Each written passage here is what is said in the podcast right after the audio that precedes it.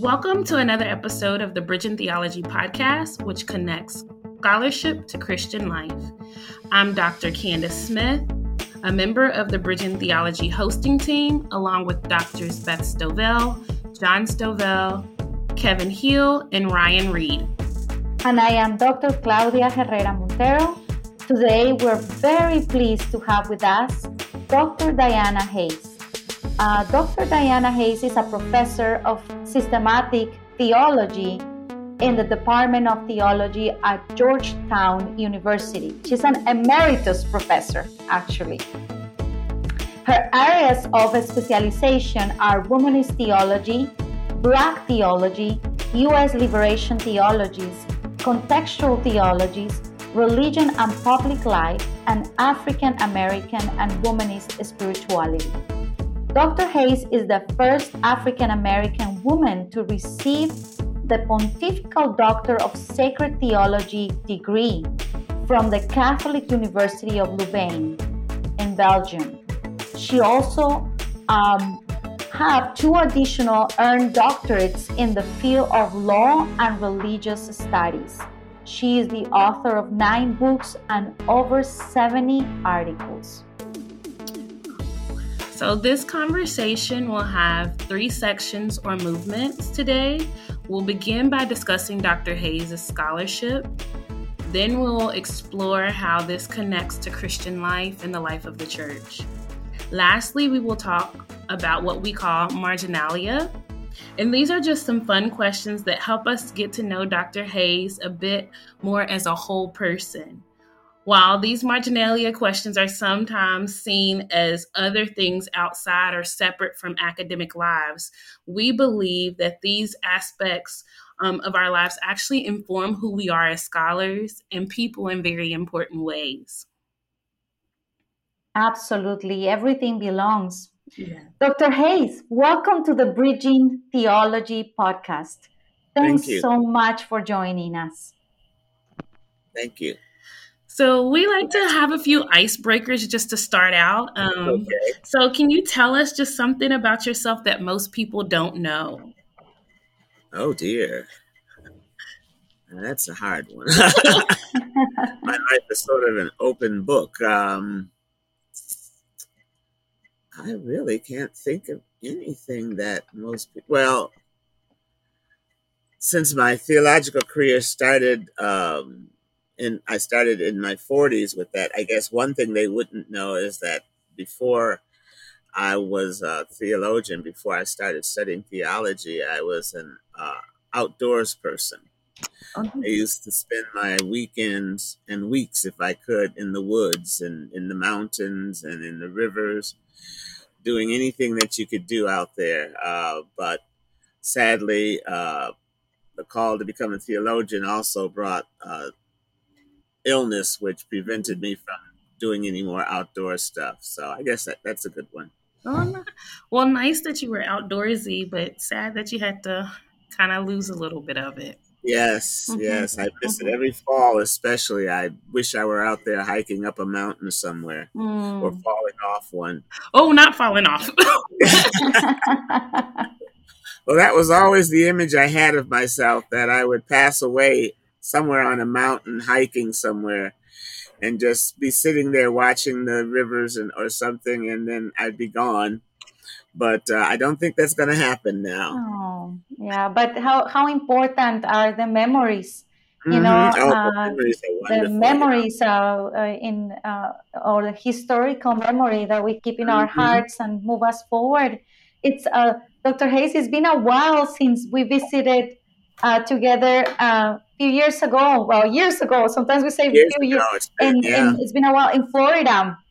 How are you doing these days? Uh, I'm I'm interested. Doing well.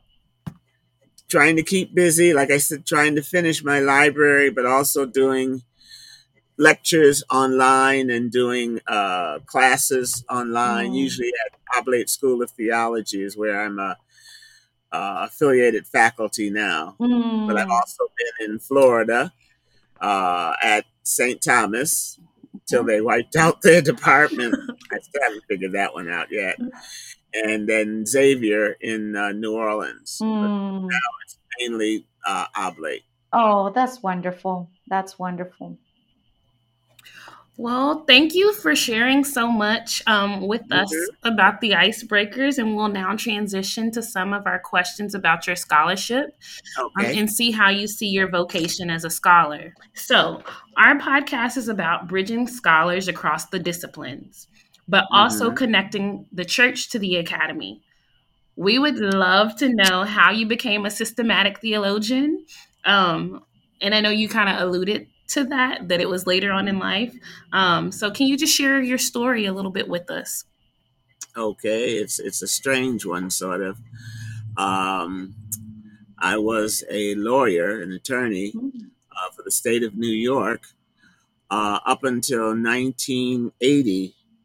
In 79, I received what I can only call, say it was a call from God to uh, becoming Catholic because I was a Methodist, uh, one of the mm-hmm. historically black churches, the African Methodist Episcopal Zion, but I wasn't active in it. Um, I had left that church actively when I was about 16. Uh, I told my parents that I thought they were all hypocrites. You know, teenagers know so much about. So uh, my father had a fit and was gonna, as he said, he, he I was gonna go even if he had to drag me behind the car. But fortunately, my mother just told him she didn't say she was leaving God, just the church. You have to give her time. So mm-hmm. while my poor sisters went to church every weekend, I was able to lay in bed and read the comics. so, uh, but when I was um, 33, I think it was, 1979, I, um, no, 36, I think. I, um, like as I said, received what I felt was a call from God to become a Catholic. Mm. And after long thinking about it, I said, well, I suppose I could do it, still not knowing why. And then once I became a Catholic, though, uh, I discovered that um, God wanted me to become a theologian. And that was a mm. shock. One, because I didn't know what a theologian was. uh, I didn't know what theology was. And I had never heard of the Catholic University in, in D.C. But somehow, uh, and this is why I know God had his hand in it. Um, I wrote a letter to a, uh, a nun that was at Catholic U that my priest who was bringing me into the church uh, knew and asked her, well, what what did I have to do if I were going to study theology? And she gave my letter to the dean of the School of Theology at Catholic U. And apparently he looked over what I had said. I sort of sent her a resume and everything. And the next thing I knew, uh, they had accepted me for the fall, even though I hadn't yet applied. So, like, everything was set up. And I finally realized, well, I can stop this, but I'll never be the same again, or I can mm-hmm. continue to see what interesting things are going to happen as a result of it. And fortunately, my mother, especially, was with me all the way. She actually told me that she had always thought that one day I would become a Catholic. Mm, uh, nice. Because of certain things I had said or done when I was younger, but I don't remember those myself. But uh, long story short, I entered Catholic University um, in 1980. And because I was brand new, both to the church and to the study, I uh, chose the Pontifical Doctorate program, uh, which, which was about a seven year program. Mm. Uh, you got three degrees. You got the uh, Pontifical Baccalaureate, the Licentiate, and then finally the Doctorate. So I did my first five years of study at Catholic U in uh, Washington, which were wonderful. I it was love at first sight when I started reading the books and things like that. It was like my brain had been waiting for it all my life. And then my bishop, uh, Howard Hubbard in Albany, recommended that I go somewhere else for the actual doctorate so that I wouldn't be just uh, in one, you know, how each school has its own sort of field you know you're either Thomist or you're neo scholastic or something like that. He wanted me to go to the Greg in uh, Rome, which is where he had gone, but I felt that was a little as I told him, a little too close to the flames. that was when John Paul was busy imp- imposing discipline. So then he suggested Louvain, and I ended up going there. And then later wished I had gone there even sooner because they were a lot less expensive than Catholic U was. Mm-hmm. Uh, and uh, that's how I ended up. I did uh, uh three years in, uh, yeah, three years in Belgium instead of two so I did eight years instead of seven because I had to do the licentiate, uh, take courses in the licentiate again, even though they didn't make me rewrite the, the dissertation. Thank goodness they accepted the one submitted in uh, in Washington.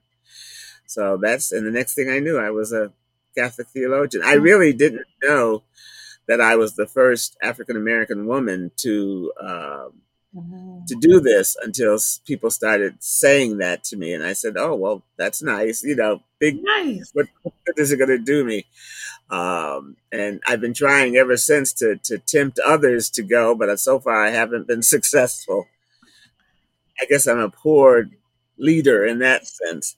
But at the other hand, I can understand for them, especially if they were already Catholic, the thought of doing seven or eight years of study uh, is probably horrific. You know, when you can do a PhD in in four to five years. Mm-hmm. Uh, but I was hungry for what they were feeding me. I was hungry for the knowledge because I didn't know a thing. I didn't know anything about the Catholic Church except the, the horror stories, you know, you hear from non Catholics mm-hmm. and some Catholics. So that's how I uh, ended up with the uh, STD. Mm. And because you're there for so long and have done so much work, you, they also give you the PhD. So that's how I. So. If I may ask, uh, what was your dissertation on? Uh, it was on the possibilities of an American liberation theology. Mm-hmm. Yeah, one of the so reasons. I, am sorry, keep going. No, I was just saying. So I contrasted uh, Hispanic, uh, U.S. Hispanic, U.S. Uh, Black, mm-hmm. uh, and U.S. white theology, um, and uh, came up with you know that we needed to to somehow work these through together, and it became the basis. Actually, it's never been published, but it became the basis for my uh, first my one of my first classes that I taught uh, at Georgetown. It was mm. called an mm. American Liberation Theology. And we would explore these different theologies. And at the end, the students had to present a paper on the whether it was possible to have a U.S. theology or not. Mm. So it was good. That is so wonderful. One of the reasons um, I'm asking this question, um, it's because I'm interested if the work of your dissertation actually mm. took you to your to your work um, mm-hmm. uh, uh, on womanist uh, uh, uh, theology. Um, as, as, as, a Latina theologian, I dialogue with sources um, from uh, mujerista theology, right. Latina theology, that and particularly mujerista theology that begins to arise during this time that womanist theologians were significantly shaping the theological mm-hmm. discourse. Mm-hmm. So I'm right. interested in this case in the work of womanist theology and your work as a, a in the in, in womanist theology. Right. And so, would you be able to share with us about your work and the work of womanist theology uh, and why it's important within the theological discourse? Right. Well, the first time I heard the term womanist theology uh, was uh, in 1985, I think. Uh, May of 85, one of my housemates gave me Alice Walker's book uh, mm. On our mother's gardens, in search of our mother's gardens. And it was like a eureka moment. I remember reading it, and suddenly it was like, it finally everything became clear. I said, That's what I am. I am a womanist because I kept telling the, the other women in at CU, they would immediately say, well, you're a feminist. I said, no, no, no, I'm not. Well, what else can you be if you're not a feminist? I said, don't know, but there's something I know that you, what, feminist doesn't fit me. Mm-hmm. Uh, and uh, we, um, reading that book and then listening to, beginning to meet some of the other uh, womanist theologians helped me to realize that that's what I was. So I knew almost immediately that that's what I was. I was a womanist theologian. And then I had to work not only to share with others, but especially to share with other Catholic women. what who were, you know, tending to be feminists, uh, what a, a womanist theologian was and where they belonged as women as women as of, of color in this country. So it was a wonderful, you could say, breath to be able to read Alice Walker's work and then begin to read uh, not Kelly. Uh, Kelly was later, but um, Cannon. Yes, I'm trying. Katie Cannon, uh, Jackie Grant, mm-hmm. and I mm-hmm. got their books and would just soak them up. Mm-hmm. And then when I got out of uh, when I finished my doctorate and was hired at uh, Georgetown, I began to include more stuff from their writing in my classes in theology because I wanted to wanted my young people, you know, my students to know that there were alternatives. We don't all have to be mm. feminists. Right. We don't all have to be black theologians, but there are in other theologies. And as a matter of fact, I think it was my third or fourth year, but I'm not sure, at Georgetown that I met a young woman who was just blown away. She came to my class room or my office after class, and she said to me, Is there really a Hispanic theology? Because she was Hispanic. I said, Yes, there is. Well, uh, do you have anything? And I gave her like three books, I think, on it, including uh, Ada Maria's uh, Mujerista Theology. And she came back. She was just blown away. She said, "That's what I want to do." I said, mm-hmm. "What?" She says, "I'm a I'm a I'm a Latina feminist." I said, "Okay, what does that mm-hmm. mean?" I don't know, but I'm working on it. And uh, she went on to I'm trying to remember her name, and I know it perfectly, but of course, um, uh, Michelle, Michelle, Michelle yes.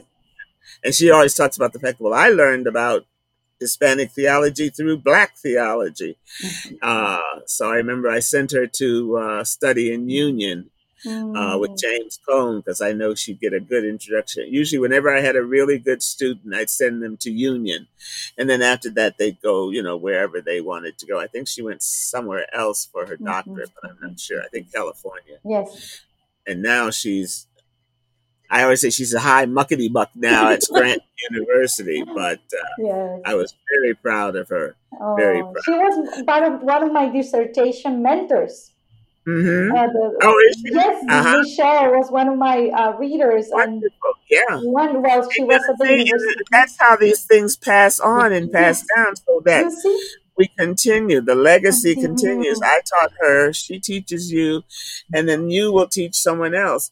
And we all had a hand in that. Mm. Uh, and we're able to understand each other because we all come from similar backgrounds. Mm. You know, we're not usually not wealthy, mm-hmm. uh, usually uh, persons of color. Mm-hmm. And uh, so we've experienced uh, what Walker or mm-hmm. Ada Maria or Michelle is talking about in their books. Yes. And you know, and there's that little now I understand. This mm. is what I've been experiencing Absolutely. and help to, to, pull them in together. And it's wonderful. Mm. I love it. So powerful. Yes. Um, and I, you know, I'm as you were talking, it was making me think about um, even using the work, I hope that you do eventually go on to publish something about the American, the possibilities of American liberation. Oh, I know. I still would like, like to. We need that, especially right now but one of the things that keeps coming up is like the global perspective of that. So how all of them intersect. Mm-hmm. Um, mm-hmm. And I'm I've always been moved from the time that I met you, like speaking at the the lectures at St. Thomas, um, mm-hmm. and even sitting in, in your classes. Um, just your move from connecting like blackness or the history of blacks in the catholic faith tradition um, yes it's something that even going to catholic high school i didn't hear a lot about um, right. so i didn't no. actually start making some of those connections until my doctoral program but right i'm interested to see i guess looping all of that together how how all of your other degrees as well connect? Like how have all of those things so your law degree um mm-hmm. other religious studies and then even all of your experiences how have how have those things connected and shaped your scholarship? Right. Well one of the first things i realized when i started studying at catholic u in dc was that i had not wasted my time uh, going to law school Mm-hmm. Uh, I don't know if I would have had the courage to do what I was doing if I had not gone to law school first. Because everyone used to say, you know, well, law school is hard and you're not going to be able to do it. And it takes a lot of this, that, and the other. And in actuality, for me, law school is sort of a breeze. I used to go backpacking every weekend, not study. Mm-hmm. Uh, but that was how I was, you know, raised. I, I had the ability thankfully to I have wonderful memory. I I used to anyway. Uh, I uh, can read something and retain it, mm-hmm. and you know then add it. And I began to see how I could use the legal. It's like you got the uh, the legal perspective. I used to say to people, I would uh, put the two together. You'd have the law on one side, which showed you what was wrong, what was missing, what was needed to be done. So, you know, somebody who's doing something wrong, you can knock them down, you hit them with the law. Mm-hmm. I said, but then you bring in the theological arguments to support those legal arguments. Mm-hmm. And so then you can just knock him down with God. So it's a, it's a two, it's a two timer, you know, mm-hmm. and then, uh, yeah, that's not, uh, nonviolent, but sometimes you have to be nonviolent. I think, uh, and for me, the law simply backed up what I was trying to do because you could look at the laws and say, you know, well, not only is this uh, against the Constitution, uh-huh. but it's against the teachings of God. You all claim to be Christians, and yet you're destroying God's people and God's earth, you know, every mm-hmm. time you turn around, especially, I won't say who, but you know who I'm talking about. Oh. Uh, and it's it's it's just ridiculous. So having both of those because i still read law books i still read you know books that talk about legal issues and everything and then i add the um, uh, theological aspects to them. And to me, that gives me a, a double whammy, you could say, yeah. uh, which I think is is desperately needed in this world today. Yeah, yeah, yeah, absolutely. And actually, one of the aspects that um, um, I, I'm very interested about your work is that, or your contributions, is that you speak to the three publics of the academy, the church, and the society. Mm-hmm. Um, That's what I tried to do. And not just the academy in which uh, right. some people have access to, or mm-hmm. the church even, but the three right. publics of the church, the academy, and, and, and, and the society. Exactly. Yeah, that and that's deliberate really. Well, it's not just deliberate, it's I never even thought about what I was doing until someone pointed it out that that was what I was doing. But to me, it just makes common sense. Mm-hmm. You can't mm-hmm. take the ac- academy away from society.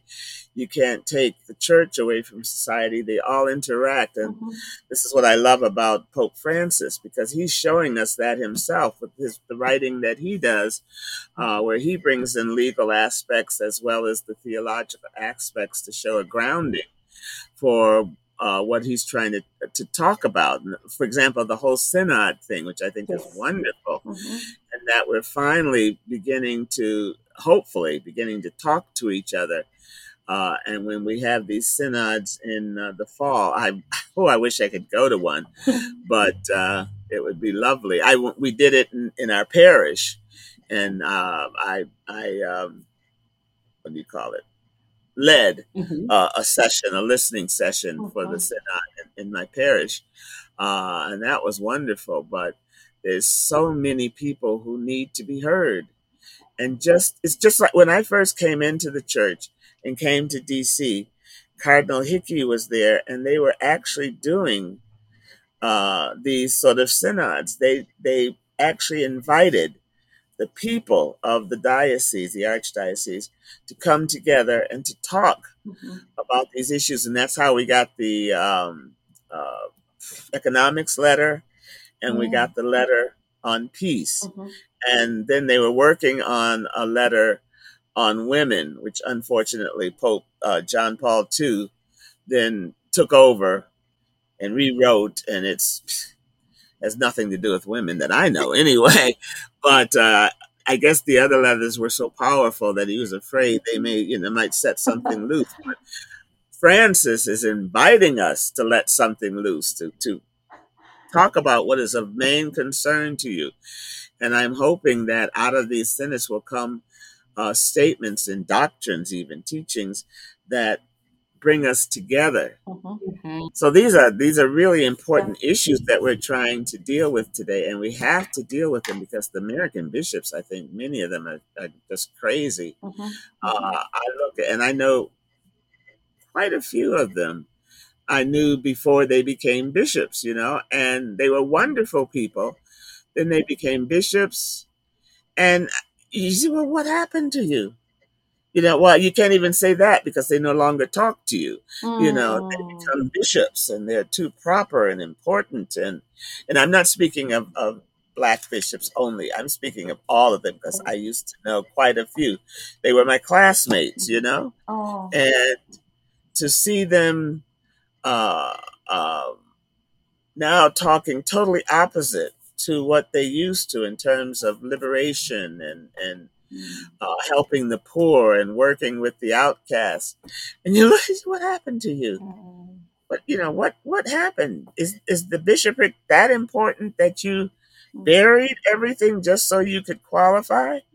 Well, unfortunately, now they're seeing that that's not going to work with Francis. He wants the ones who are willing to talk to people, who are willing to work with the the poor and the oppressed and all of that. So uh, I was very happy when several of them who just knew they were going to become cardinals did not become mm-hmm. cardinals. Mm-hmm. Justice. and you know, you say, well, you know, you shouldn't gloat, and I don't gloat, mm-hmm. but I just said you need to think about who you were and what's happening to you now mm-hmm. and it, is it really worth it to give up mm-hmm. all of that so to me the the the the church is a vital part of society you can't have a church that is totally isolated mm-hmm.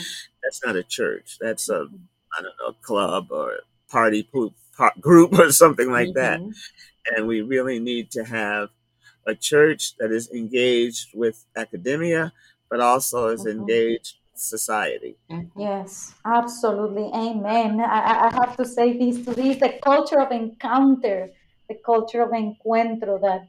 That uh, uh exactly. uh, Francis is, is talking about. Actually, one of my one of one of your books particularly caught my attention, or the titles of your book, uh, it, that even go back to the to, to, to, to who we are and where we mm-hmm. come from you know, as, uh-huh. as women and standing in the shoes of my mother made. Oh, yes. Is, is, is there any particular uh, intentionality about the role and the wisdom of, of, of, of the mothers, the grandmothers, exactly. the aunties, the women elders, and how this has influenced in one way yeah. or another the work of women Without in theology them, we wouldn't be here. Yes. Mm-hmm. Mm-hmm. Without them, we would not be here.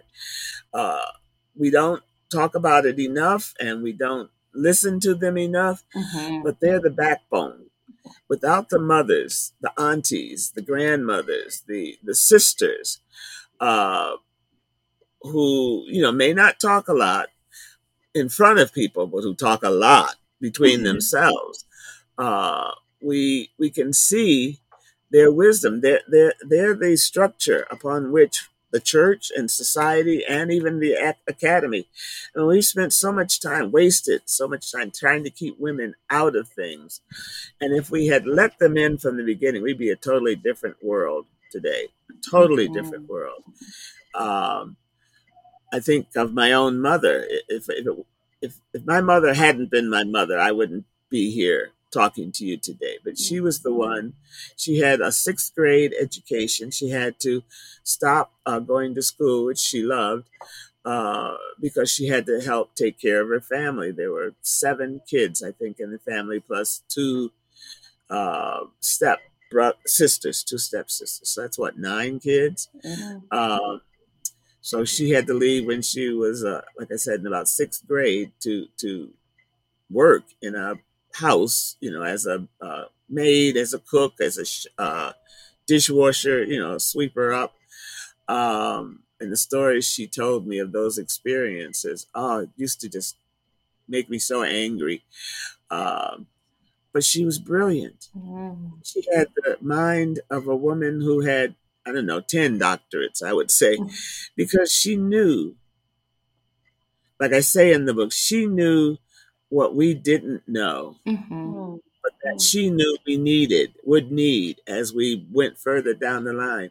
Whenever I, I started feeling that I was, you know, making a mistake, that I shouldn't be doing this, I could talk to her and she would say, no, this is, you know, this is what you're, this is what you're trying to do and this is what you need to do and you're doing it. You know, she said, yeah, it's going to be difficult. It's not always going to be people welcoming you. They're going to, some of them are going to hate you and everything. But if you really think this is important, then you have to to keep up with it. And she really set my um, what do I want to say? Set my the path before me. She helped with God to to show me the way I needed to go. When I was ten years old, I made a, a promise to God. Uh, I committed myself to God. Basically, uh, I was ten. You know, and I didn't know I was going to be a Catholic or anything like that. But I just told God that if you would let me help my mother and my sisters, I would uh, be his for whatever he. I would not marry. I would not have children, and that's how I lived my life as a vowed celibate. Even though, as I said, at ten, I really didn't know what I was saying, other than that I knew that meant I would not marry. And uh, sadly, because my father was uh, an alcoholic, mm. uh, and when he was in, in under the influence of drink, he would beat my mother, and then he would beat my oldest sister because she was so much like my mother. And I said, somebody has to be there to, to keep them safe. You know, I can't go. And it's funny when you think I'm the one, only one in the family that's really traveled all over the world and everything. But I would go out in, in, in a sense to do these things, and they would reawaken me. They would refresh my mind. They would help me to understand that what I was doing was important. And then I could come back home to them, especially to my mother, and sort of recuperate, uh, revive myself. And that was uh, very important to me. So she lived with me um, the last 10 years of her life. She finally left, uh, separated from my father and lived in Buffalo on her own. And then, but she was waiting patiently, as she put it, until I finally went behind the desk instead of in front of it. and when I did, and um, got the job in, in Washington and moved there, she moved there with me. And we had uh, 10 wonderful years together before she sadly passed away. But uh, she kept me in, what's the word I want? She helped me to see what was important in my life. You know, I would say I read, all I do is read and write. And, and, you know, she said, but that's what you're supposed to do. You mm-hmm. read, and what you read, you put into your books that you write, and then you talk about it.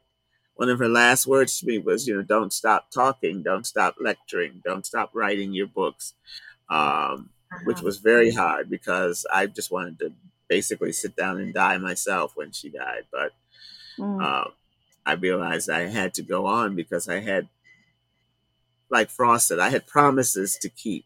Mm-hmm. Uh, people who I knew, young people coming up now, who uh, would hopefully uh, find what I had to say important and helpful and uh, be able to use it to set their lives on a track that so I was glad that I was at Georgetown with with mm-hmm. an undergraduate program because to me that was where it started, really started. I mean, mm-hmm. you can do it in mm-hmm. high school, but the, the college is where you really begin to think about where you want to go mm-hmm. uh, in mm-hmm. life. I started in when I was uh, that age. I started majoring in organic chemistry. Mm-hmm.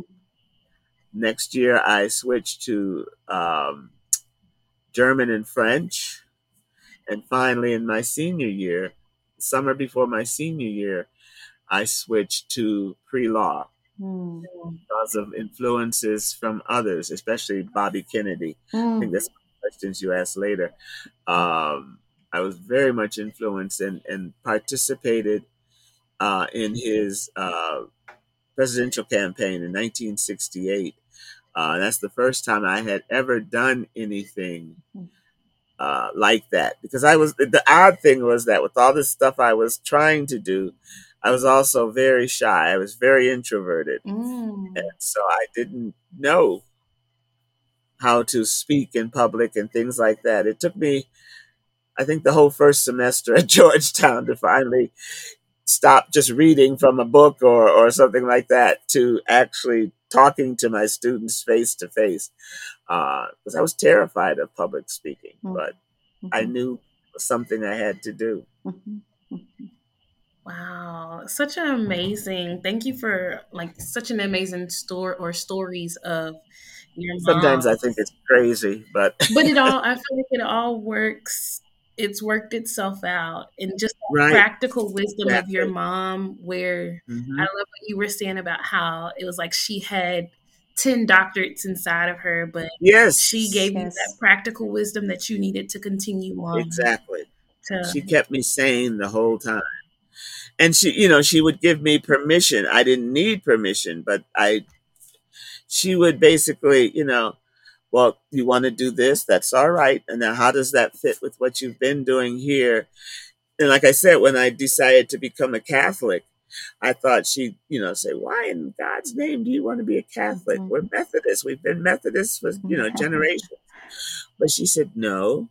Uh, if that's what you feel that you should be, then you need to at least look into it and see, you know, what happens mm-hmm. and explore it. And when I did and fell in love with it, and she said, well, then, and that's when she told me that I used to, uh, that I had found some uh, prayers, uh, Catholic prayers somewhere, I don't know where, mm-hmm. and would say them at night, the Ave Maria and uh, others like that, you know, cat, in that I don't remember it now, but she says I was quite young at the time, and I used to watch Bishop, um, the Bishop of Rochester, uh, when he did his television show. I said it was probably because he had a cape. He reminded me of, of a vampire, but he, you know, he used to say some interesting things. So, but I hadn't even remembered any of that till she reminded me. So, God has mysterious ways, mm-hmm. to, truly, to bring you well, that's um, leading us up to the next part. So you uh-huh. actually gave a good segue into the next part. So okay. We're going to talk about um, focusing on connecting scholarship to the church and Christian life. Mm-hmm. Um, and I know you talked about before you were raised and formed in the AME Zion Church. Right. And then you switched to um, the Catholic faith tradition. Um, and I love the nuances that you had where in the AME Zion Church, um, you weren't as active, but you found your space in the Catholic mm-hmm. Church. Could you share why it's important for you to still remain active in the church now and even as you've been an academic, like bridging those gaps? You shared a little mm-hmm. bit, you want to share any more? Well, I couldn't leave the Catholic Church. Now, people will ask me, why in the world? Uh, some of them even say it this way why in the world would a sane, intelligent black woman become a Catholic? And when they first would say that, I, I used to trouble me because I said, well, you know, am I being crazy to do this? Am I doing something wrong? But as I said, I realized that that's where I belonged. Uh, that's where I needed to be. And uh, I was able to respond to them by saying, because this is where God called me to be. And I have decided I'm not going to fight with God, of all people. Uh, and so that sort of throws them a little bit. But then I, I try to explain to them how important it is that I found a voice within me that has to speak and has mm-hmm. to speak out and has to speak out not just at this the, the, the college university level, but has to speak out in in society, in the church itself. Uh, so I do a lot of lecturing and talks for Catholic groups, for I, you know, I go to different dioceses all over the country and speak. I also speak at different Catholic schools, um, and I, um, of course, speak at uh, lec- you know lecture in universities and stuff. Uh, and I think people see, or I hope people see or hear in me, uh, I guess you would say, a challenge in some mm-hmm, ways to mm-hmm. that. Sure, it's easy to just say, "Oh, I'm sick of this church," and leave it. Mm-hmm and run away because that to me is what it is you're mm-hmm. running away mm-hmm. instead of saying no this is wrong i'm not mm-hmm. going to let them do this to my mm-hmm. church mm-hmm. and i am going to fight with all i have by speaking out by talking by meeting people and working with them to make it better to change yeah. it yeah absolutely uh, and, and even in the midst of, of, of that um, dynamic uh, what challenges do, do you think women of color face in theological education or the academy and the church today? Well, basically, just the fact that they're women of color. Sadly, there's still a lot of people, are still a lot of people out there who believe that women themselves don't have a voice, shouldn't have a voice in theology, and women of color, especially, shouldn't have a voice. They don't know what they're talking about. But as we can see by the numbers of women, I mean, the numbers of women in the Catholic Church studying theology, I think, are e- almost equal to, if not greater than, the number of men now. Uh, even though we cannot be ordained, uh, even though we can can even get the diaconate, women are saying, you know, we have something to say. We have something to say in the Catholic Church, and we are going to say it regardless of, you know, your fear mm-hmm. of, of us, because that's what it really is. It's uh, it's a fear of womanhood. Mm-hmm. Um, but women have a voice, and it's a necessary voice, and but it's still difficult. I mean, there's mm-hmm. still um, um, obstacles. There's still people trying to block our way. Um, people who question what we're trying to say. People who question the theologies we teach, womanist theology, or mujerista, or Latina mm-hmm. feminist, or Asian mm-hmm. American. Uh, but when we come together and talk with each other, we can recognize that current of truth, I think, that goes through all of our writings and all of our speeches and enables us, you know, mm-hmm. one, it helps to know that you're not alone. Mm-hmm. Uh, when I first started teaching at Georgetown, I'm trying to think, I was uh, the first uh, Black woman to receive a doctorate in theology uh, after 19 you know in the in the second half of the of the 20th century uh, Thea Bowman and others, brilliant women, but none of them had doctorates in theology. Mm. And then after me, I think Shawn Copeland came and uh, mm-hmm. Jamie Phelps came. And today, oh, it's just wonderful. I taught a class at Emory this couple of years mm. ago, mm-hmm. and my class was packed. And so, where are these people coming from? and they were all black women, except for two men, two black men, and three white women. Mm-hmm. Uh, and I was very glad the white women came because they need to hear what I'm trying to say also. Mm-hmm. But as a result of that, I now have uh, several uh, doctoral students. who, you know, I'm a, one of the readers on their doctorate or something like that. But more importantly, they were so hungry, I realized, for what I was trying to, to say to them, what I was hoping they would understand. Mm-hmm. And now uh, many of them are out there. They graduated, you know, that year or the next year, and are out there teaching and changing uh, the world around us, just like I tried to do, and are much more successful, I think, of it because there are more of them. Uh, when we started the Black Catholic Theological Symposium, uh, which is sort of like our professional mm-hmm. uh, society, uh, it was started in 19- 70, I think, or I don't remember the exact date. But there were most of the the members were priests and sisters. They didn't have doctorates, but they had a, a, a fierce love of the church and of their right to speak in it.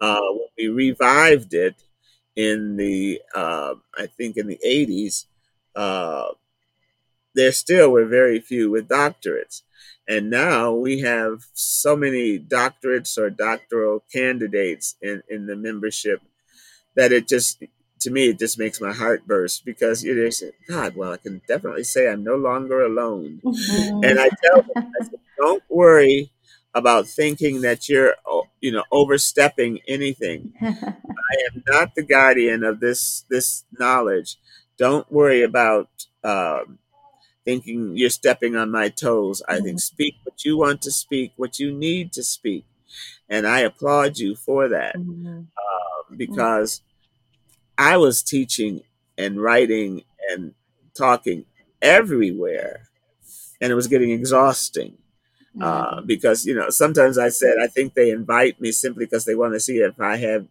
ears and a tail or something, uh, and I'd get there and well, yeah, that's sort of you know they had never heard of a black theologian before, and they wanted to see what she looked like. But usually I managed to win them over. There were some that were sort of iffy. Um, it was you know you you you discover I discovered more about myself wrangling with them, mm-hmm. but also working with them and working with the new ones that are now coming up. Bryan Massingale, who mm-hmm. I met while he was still at in school in in Rome. We had a conference in Rome, and I remember him coming up to me and uh, uh, introducing himself, and I was so happy. He said, "You're going to do ethics, okay?" I said, mm-hmm. "You're doing your doctorate, wonderful. I look forward to seeing you when you're done, you know, and come back." And now he's just marvelous. He's everywhere, mm-hmm. uh, and others like him. So uh, Vanessa White and. Mm. Uh, sadly, our late Shawnee uh, Daniels-Sykes, who sadly just passed away this last year. Mm. But um, I think it's you know we we finally have a large enough group that I think that can make an impact um, on our world and our society. One of the books I would love to do, I did one with um, a Hispanic friend. I'm trying to think of the name of it. The Bridge, something with the bridge in it. And we wrote from our different perspectives, and I think that was a very popular book. And I'd like to see us do something like that mm. again. You know, uh, 20 years later, where where are we in in terms of uh, the battle for uh, liberation mm. in the mm. church? Uh, James Cone is gone, sadly. Uh, Katie uh, Cannon is gone. So the two founders, in a sense, are are gone.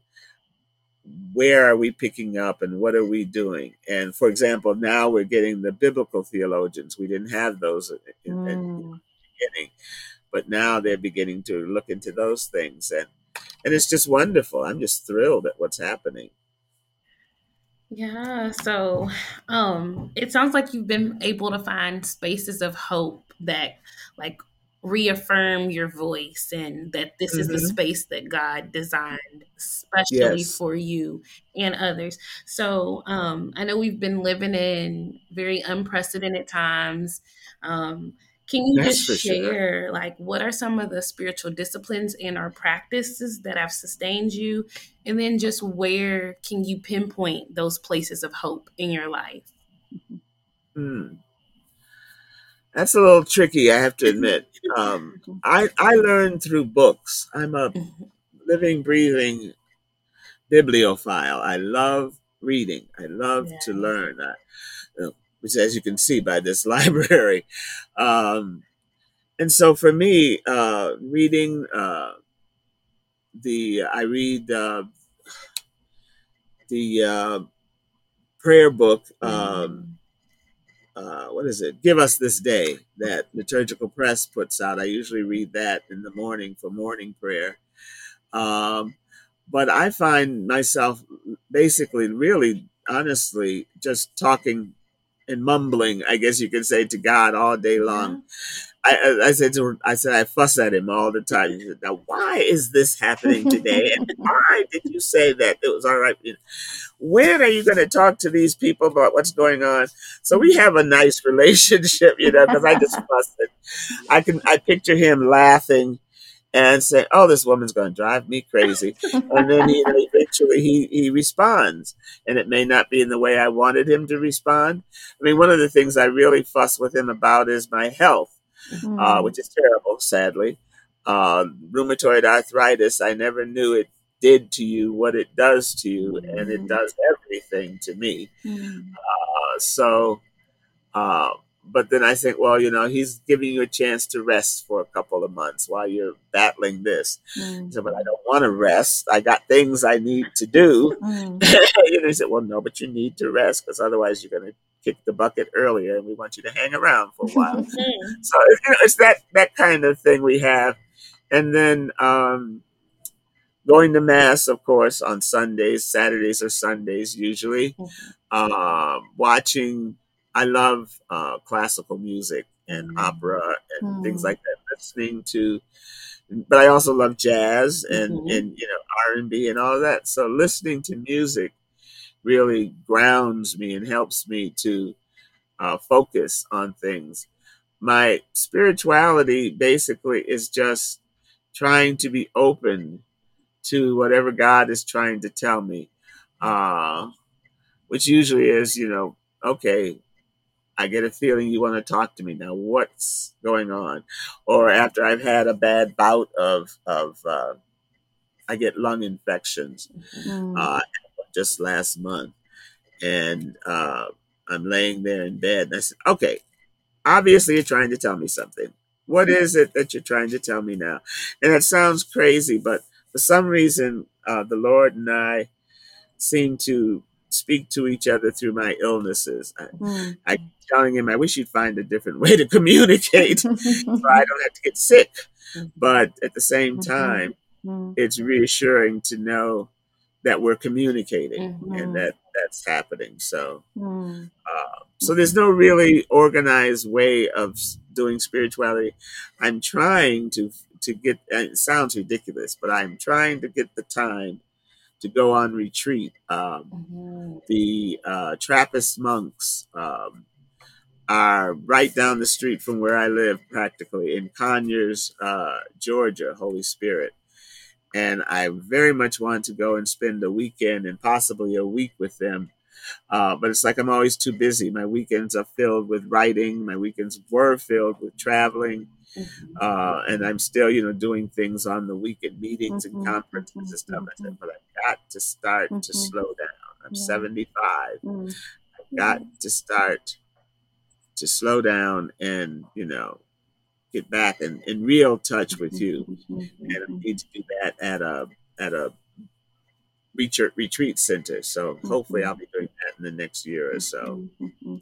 I, I love how you're saying, um, uh, Dr. Hayes, there is no organized way because um, it's in it's in our everyday life uh, it's in the messiness of life where right. Actually actually Ada Maria and Michelle Gonzalez speak on that you know like uh, exactly. remembers you know it's in the messiness of life where beauty mm-hmm. and and we we encounter you know a, a God and and I love how you how you mentioned so thank you so much for for your wisdom for for all you have to teach us uh, Candace and I we are junior theologians uh, and and for us this is this is such an honor to to listen to to, to, your to your wisdom Be, and before we move to the to, to the last uh, questions um, mm-hmm.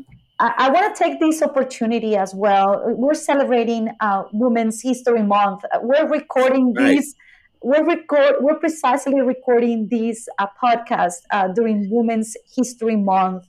Right. So, I would like to take the opportunity to to ask you what words of wisdom would you like to share with uh, junior scholars like Candace and I, uh, who, mm-hmm. uh, and in general, uh, women of color or women across the academy and, and right. the church and the public and, and the society? Um, uh, what words of wisdom would you like to offer us? So, as you said, we keep on the work uh, that we have and we stand on the shoes mm-hmm. of our mothers, of our elders. Yes. yes. so, yes. Um, I guess my main uh, advice would be not to give up. Hang in there. Have hope. Listen to God. Trust in God. Because doing those things, um, especially when you're at your busiest, will enable you to slow down a little, take a breath, and say, okay, now where is this leading me? Where is this taking me? How should I redirect this? Because when I was in school, uh, there were different things that happened to me that, you know, at first would look like blo- roadblocks. And then I'd realize, well, no, there's a way I can either do an in run around them or I can just smash through. Um, and uh, those helped me to realize that I had more strength than I thought I did, that I had more faith than I thought I did, uh, and that I wasn't going to give up. Because several times, for example, at Catholic U, uh, they would um, not so much threaten, but they would hint that uh, they were going to stop my scholarship and give it to, uh, as the dean put it, give it to uh, African priests. Mm-hmm. Uh, and don't you want to support African priests? I said, well, of course I want to support African priests. I said, but I want to support African American women as well. And you're not doing that mm-hmm. because I'm the only one in this whole bloody school except for Jamie. And uh, the last time that happened, I was in my last year of the license, and he was saying I should switch to the. I think they uh, had accepted me as a pontifical candidate, assuming I would make it past the first or second years. Mm. Here I was now in my license, uh, going strong, and you said, "Well, you know, if you." if you uh, instead of doing this you you just you would only have like another year to, mm. to write your dissertation and i said no i'm in the pontifical program and i intend to stay in it because for me that program when i looked at it provided all the knowledge i needed mm-hmm. as a brand new catholic i didn't know a thing about the catholic church i'd been a catholic six months when i went to catholic university you know um, so, and, you know, and I said, no, I'm not, I don't want to, to switch. Well, we may not be able to give you your scholarship. And I went, I went back and I called my bishop and I called another bishop that I knew. I said, "Is there anything you can do?" And said, "Oh, I don't know. We'll see." And then the next day, I came back and says, "We've reinstated your scholarship. You're fine. Go away." but you have to have that hope. I said, "They're not going to stop me by this. Even if they had taken it away, I would have found another way. And as it turned out, I ended up working part time for the Archdiocese as an attorney. So, you know, I said, see that? And I mean, attorney was at that time making very decent, you know, $25 an hour mm-hmm. to, to, legal work, uh, which I could do with no problem whatsoever. It didn't take up my time or anything, and I was actually enjoying it. I was the lobbyist for the Archdiocese for the District of Columbia, mm. and was able to do some important things uh, that saved the lives, I feel, of many people. So. Uh, by by fighting against the budget that they were going to do and things like that, so never give up, never doubt yourself keep the faith. Mm-hmm. And I guess the last would be go to God. If, if things are just overwhelming, sit yourself down in your bedroom, in your kitchen, doesn't matter where, at church, in a shrine. Sit down and don't talk. Sit down and listen and hmm. see what God is trying to tell you. Mm-hmm. Amen. And it may not be easy, but mm. it's the right way. Amazing. Good advice. Thank you. Thank you. I try. I keep trying. So we're going to move to the last section of the show, okay. which we call marginalia. So these are our short, fun questions, just designed uh-huh. to help us get to know you a little bit more. So the first question is: If you won an all-inclusive trip anywhere in the world, where would you go? Africa. Ooh, anywhere specifically? Africa. All of, all of you want to go? Oh Africa. Yes, I'm ready to go back too. Yes, I've been to South Africa, and it was one of the most amazing experiences I've ever had. I felt so at home mm-hmm. and I felt so welcomed. Uh, when I went through customs at, in in Johannesburg when we landed, um, the young man, black man, African mm-hmm. man, uh, looked at my passport and read, you know, and then he stamped it. And he says, "Welcome home, sister. You've been gone a long time." I almost oh. cried. It was just so. I said, "Oh my God!" And the others were experiencing this too. And then when we got down into the the you know greeting area, there was a large group of African women, mm-hmm. South African women mainly, but others too. And they greeted us with dance and song, mm-hmm. welcoming us home. You know, not saying, glad you're here for a visit, but no, mm-hmm. welcoming us home. And to walk around in, in uh, Cape Town and in mm-hmm. uh, Durban and all of, and see black people mm-hmm. in the majority mm-hmm. including at the church. Um, it was interesting at the church. We met at the uh, cathedral. We met in his offices, the archbishop and the uh, auxiliary bishop, and the auxiliary bishop was white. And but I don't hold that against him.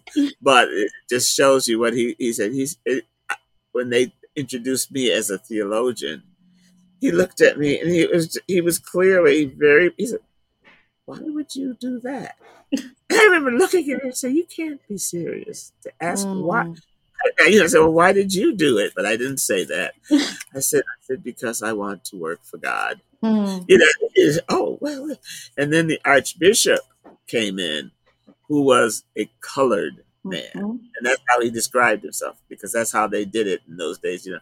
But for the first time, he was in charge as the archbishop, and the white guy was mm-hmm. an auxiliary. And they told him, and he, to my shock, actually kneeled to me mm-hmm. and thanked me for being. And I remember I was just flabbergasted, and everybody else was too. He says, "You are wonderful to be doing this," mm-hmm. and and then got up and hugged me. So, Africa. Oh, Africa. I'd like to go to all of, well, certainly all of South Africa, mm-hmm. you know, below the Sahara, but I'd like to go to Ethiopia and Egypt oh, too. too. So That's all might as well say all of it. Yeah. Mm-hmm. Went to West mm-hmm. Africa. Yeah. Oh, good. Yeah. It's, it's a beautiful yeah. country. I'm reading a wonderful book now that is looking at uh, world history from the perspective of Africa. The fact that uh, this lie has been uh, constantly taught that Africa was of no importance, when in actuality, you know, the Europeans and everything were all stealing every cent they could get from Africa. Mm-hmm. So it's really quite good. Wow. Thank you, Dr. Hayes. And now i w- I'm curious about if if you could have a meal or a cup of coffee or tea uh, with with one or two people, uh, except than Jesus, yeah. Uh, who who who you've never spoken to but wish you had? Who would you choose? Uh, well, if if I can say one who I did speak to once, I got his autograph, but you know it wasn't a, a yeah. real conversation uh, Bobby Kennedy mm-hmm. and Martin King mm. And get them to sit down together and talk. And I think they would have made a big difference if they hadn't been killed. Yeah. Mm. And that could also inform your new book. I've already got two on the back burner. I'm trying desperately. I want to do a documentary history of womanist theology because I think we need it desperately. Mm-hmm. You know, we've got the Black Theology, two volumes. Yeah. And we needed two volumes of Womanist Theology as well. Yeah. I could never sit down long enough. That would be hmm. amazing. Mm-hmm. So, another question. Um, if you could wake up tomorrow and be an expert, and I know you have three doctorates, but in any additional discipline, what would you choose and why? History. His- history. Yeah. Emphasis on African American history. Yes. I already read everything I can on it, and it, it lays the foundation for what we're doing in theology. You, you have to know that history in order to be able to theologize, I think. Mm-hmm. Uh, history of the church, history of blacks in mm-hmm. Africa and in the U.S., mm-hmm. uh, history of the world in terms of what's going on and how did we get this way and why are we continuing. Uh, so history, yeah. I love it. I love what you say about uh, by being this this led me to know these. and right. that's I, how I that's exactly how I read. A friend asked me the other day, How do you find all these books? I said, Well, I'm looking for one mm-hmm. and then that's what Amazon does, you know. If, if you like that, you might like these three these six. I go, mm-hmm, mm-hmm. well, actually, I do like that one and that one, you know. And so I go to buy one book, and I end up with six. that but sounds familiar. Yeah, I keep telling myself I've got to stop buying books and concentrate on the reading. But so wonderful. Oh, Dr. Hayes, this has been a real pleasure wonderful. talking with you today. Thank you again for your wisdom, for your willingness, for your legacy uh, to so many, and um, and and for being with us in, in this uh, so life giving and enriching uh, conversation. And we'd also like to thank you, the listener, for joining us today. We hope that you enjoyed this conversation. And if you would like to help us, please share the podcast with others. Subscribe on your podcast player. Consider leaving a review. Um, and just connect with us more on bridgingtheologywith.com and on our Facebook, Twitter, and Instagram feeds at Bridging Theology.